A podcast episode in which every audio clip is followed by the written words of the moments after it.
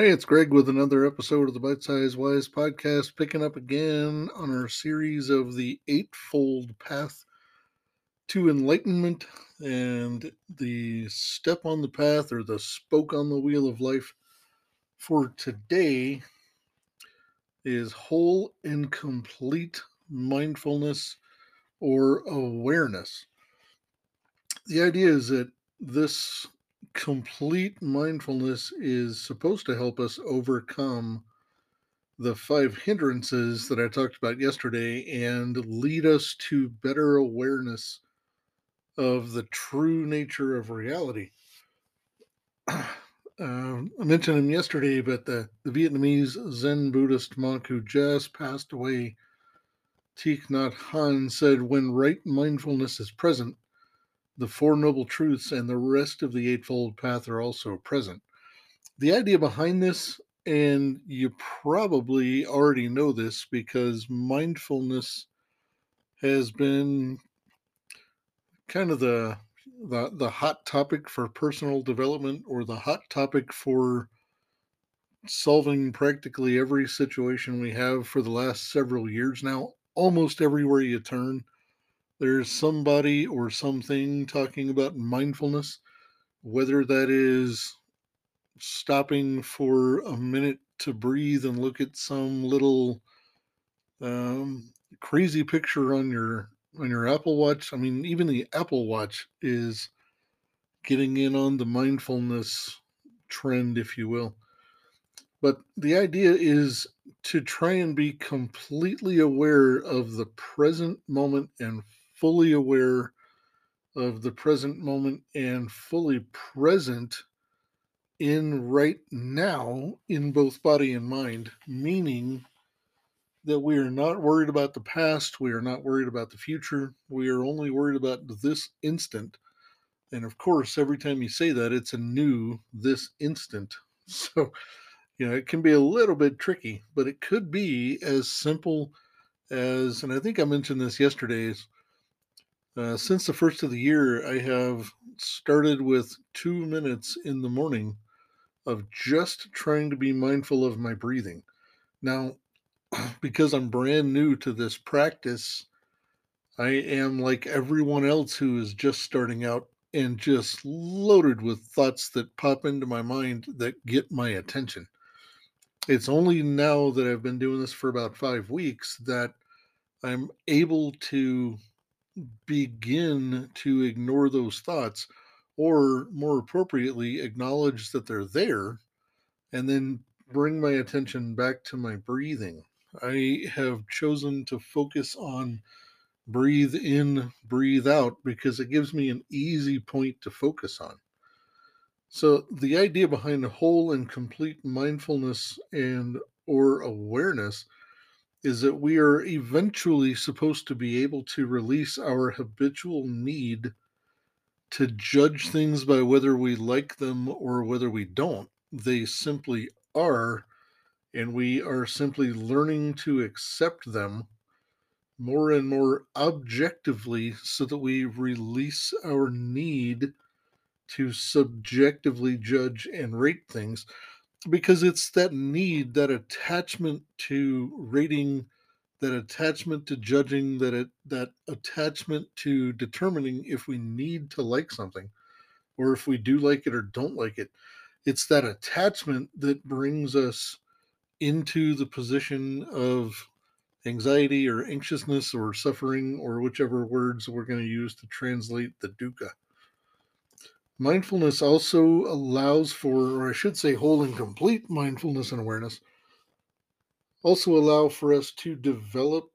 three basic capabilities, which would be to fully do whatever it is we're doing rather than, for example, I fall into this way too much when I'm at work, I think of home, and when I'm at home, I think of work rather than thinking of work when I'm at work and home when I'm at home. But I'm getting better because I'm learning to be more mindful. I do not by any means expect to be perfect at this right away or even reasonably good right away. my expectation right now and and you know that's a that's a balancing act because i'm trying to learn not to have too many expectations for things especially things that i haven't learned how to control or i haven't learned the true nature of yet but i'm learning to think of work when i'm at work and think of home when i'm at home and yes, this is very difficult when I'm in a work from home situation like I am right now. And work and home seem to be intermingled so easily. But it's up to me to be mindful of when I'm doing work things and when I'm doing home things. Okay, so one thing to be aware of, even though the most common way of approaching mindfulness as it's been done in the last few years in our society at large, we don't have to do this completely or only through meditation, but whatever you're doing, you can start to practice bringing all of your attention, both mind and body, into that present moment. So, like Brother Lawrence, when I was uh, studying prayer a few years ago, I was brought in touch with a little teeny book from an old Catholic monk named Brother Lawrence, and it was all about doing the dishes. And doing the dishes as he approached it was a sacrifice to God,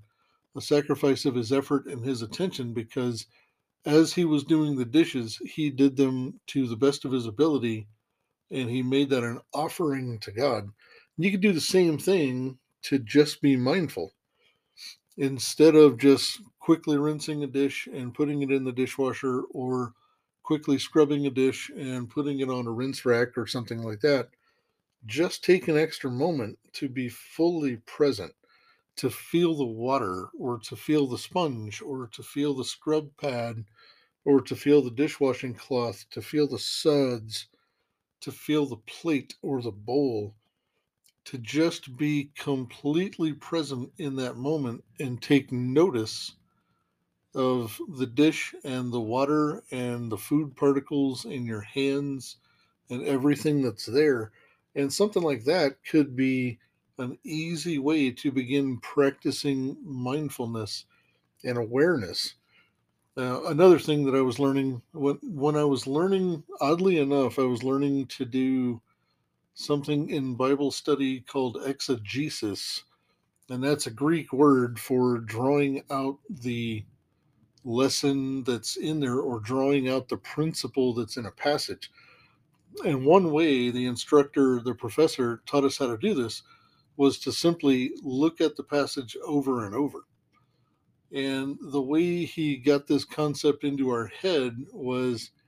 he got a picture of a fish just some picture of a fish he had found online. And he had us look at that fish for three minutes. Doesn't seem like a long time, but three minutes gets to be an incredibly long time when you're staring at a fish picture. And the reason he had us do that is by being mindful and becoming more and more aware of what we were looking at with this picture, we started to see all kinds of little details. It's the same as when I first got my telescope and you know, a little hobby hobby size telescope. And one of the first things that a friend taught me about that was to stay at the eyepiece for longer than you think is necessary. And when I asked him why, he said, Well, because at first your brain is overwhelmed with the details and the longer you stay at the eyepiece, the more time you give your brain to sort out the details, and the more your brain is able to start paying attention to each of the details in turn and give you the ability to see the beauty of what it is you're looking at. So, whether you're looking at a planet through a telescope or washing the dishes or simply watching your child enjoy something they're doing or watching your partner enjoy something they're doing. Take a few extra seconds to practice being wholly present in that moment. The more we do that, the more mindful, the more aware we can be. And then the more we can start to live and be a part of the noble truths and the Eightfold Path. So, as always, if you've enjoyed the podcast, found any value here, I would ask that you please tell a friend. Hope that you subscribe in whatever platform you're listening on so that you never miss an episode. If you would take a minute out of your life to give me a rating and review on Apple Podcast or Spotify, that really helps me improve the show and helps other people find the show as well. And in the meantime, I hope you have a wonderful, mindful, aware day or night or evening whenever you're listening to this. And uh, we'll talk to you tomorrow. Bye bye.